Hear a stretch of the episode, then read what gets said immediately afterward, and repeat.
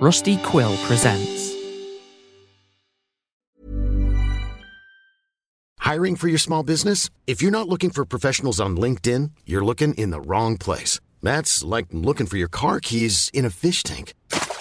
LinkedIn helps you hire professionals you can't find anywhere else, even those who aren't actively searching for a new job but might be open to the perfect role. In a given month, over 70% of LinkedIn users don't even visit other leading job sites. So start looking in the right place. With LinkedIn, you can hire professionals like a professional. Post your free job on linkedin.com slash people today. Mom deserves the best, and there's no better place to shop for Mother's Day than Whole Foods Market. They're your destination for unbeatable savings, from premium gifts to show-stopping flowers and irresistible desserts. Start by saving 33% with Prime on all body care and candles. Then get a 15-stem bunch of tulips for just $9.99 each with Prime. Round out Mom's menu with festive rosé, irresistible berry chantilly cake, and more special treats. Come celebrate Mother's Day at Whole Foods Market. Planning for your next trip? Elevate your travel style with Quince. Quince has all the jet setting essentials you'll want for your next getaway, like European linen, premium luggage options, buttery soft Italian leather bags, and so much more.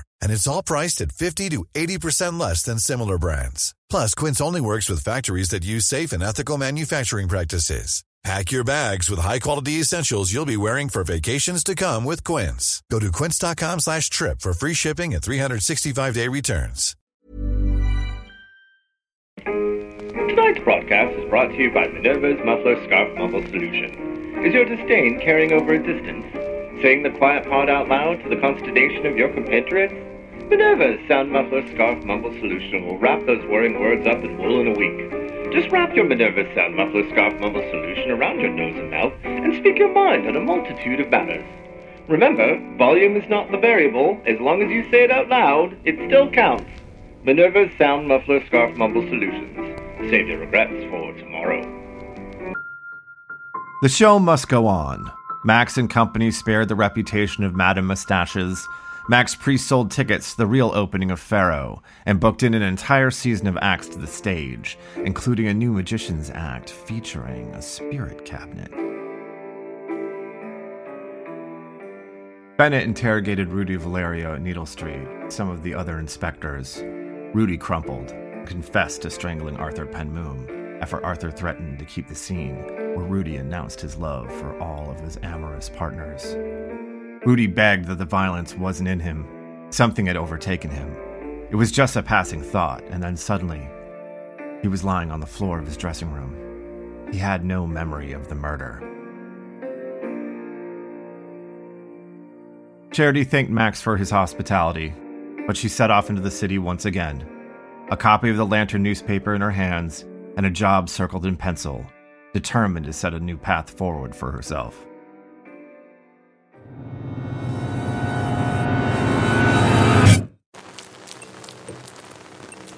In a light rain, with a gray sky, Bennett met Maisie under the neon at a noodle cart.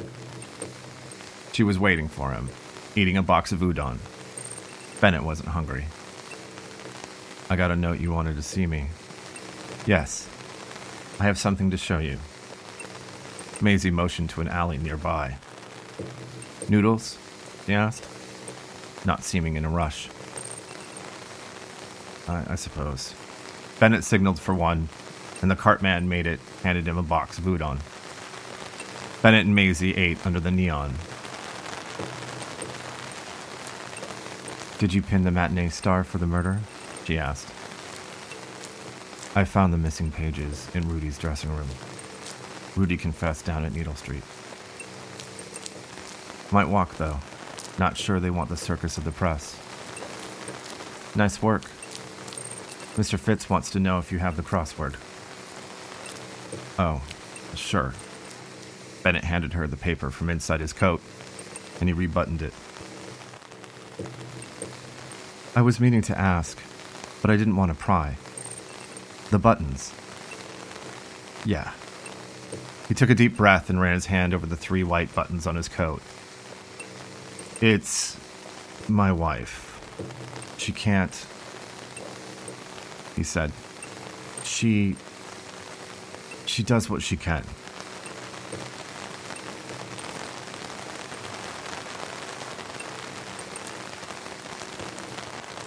Nice of you, Maisie said.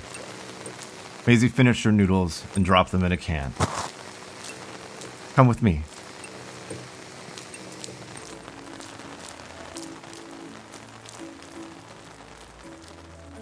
Bennett followed Maisie around the corner and into the alley, some concrete steps down to a basement entry to a packing warehouse.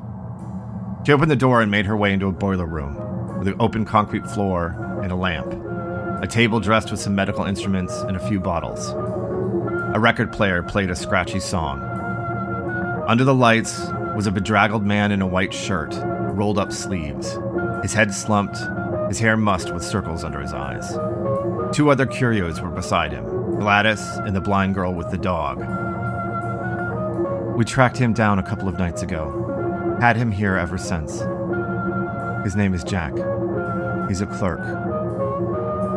We caught him a huffing ether after breaking into a confectioner's and devouring everything he could. We brought him here. We've tried a few things, but I wanted you here for this. What's this about? Maisie pulled a bottle off the tray and held it up for Bennett to see. Mercurochrome, she said, shaking the bottle. She popped the lid and pressed a rag against the neck and tilted it, soaking the rag. She walked over to Jack and held the rag up near him. Oh, what what is that? Jack asked. He took a sniff of the rag and jerked his head away. Oh, God, that stuff is terrible. Get away from me. The other curios held him in place as best they could, and Maisie pressed the rag against his mouth and nose, holding it there for several minutes. Jack started to convulse. Gladys grabbed the metal box and hinges. Maisie brought the cloth away. Jack spasmed and then violently choked up a long, black, slithering parasite, spewing black drops of liquid along with it.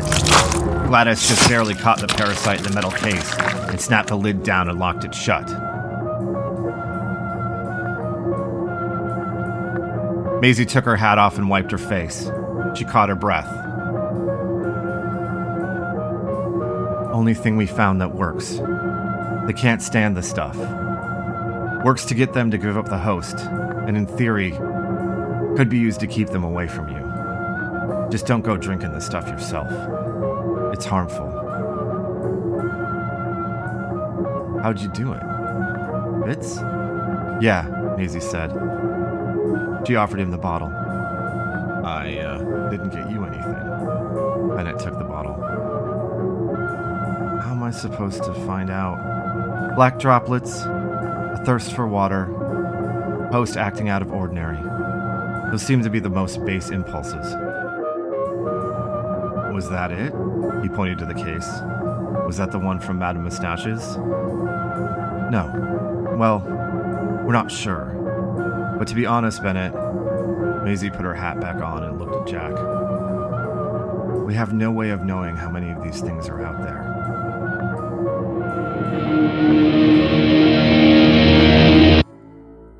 Later that evening, at the Park Row Mansion Mulberry, Edmund Green and Fanny Fulcrum ate a lovely dinner of poached salmon with a rich cream sauce, a double chocolate mousse, and kava.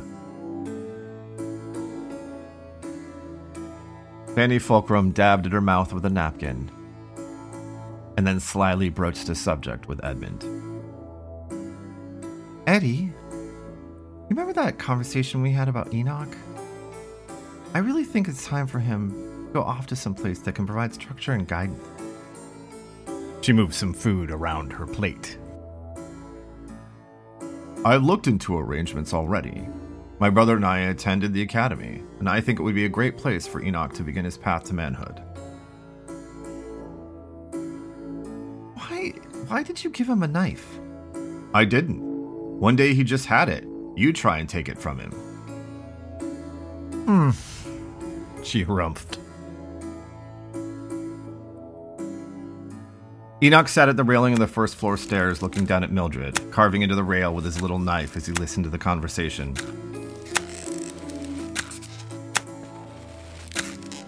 Fanny finished her glass of kava. Edmund, can we get some more water?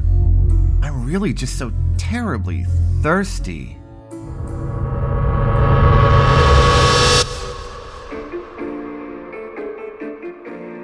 We all play our parts in this perfectly good kingdom, infected by dreams and parasites alike. We hope for a little charity from a made up family of friends as we make our way through these dark streets in this dark city. The curtain of Madame Mustaches lives on for one more show, and we take our bows at the end. Will Maisie and Bennett contain the new terror that now lurks beneath everyone? Will Charity find a new home as she heads out to carve a path into an unknown future? And what of Enoch, our strange, misunderstood boy who now set adrift like a boat in a storm, tossed out into the violent seas adrift into something far scarier and far more menacing than the appetites and rich comforts of Mulberry? Into the deafening music of thunder and driven to a house of horror on the next season of Celine.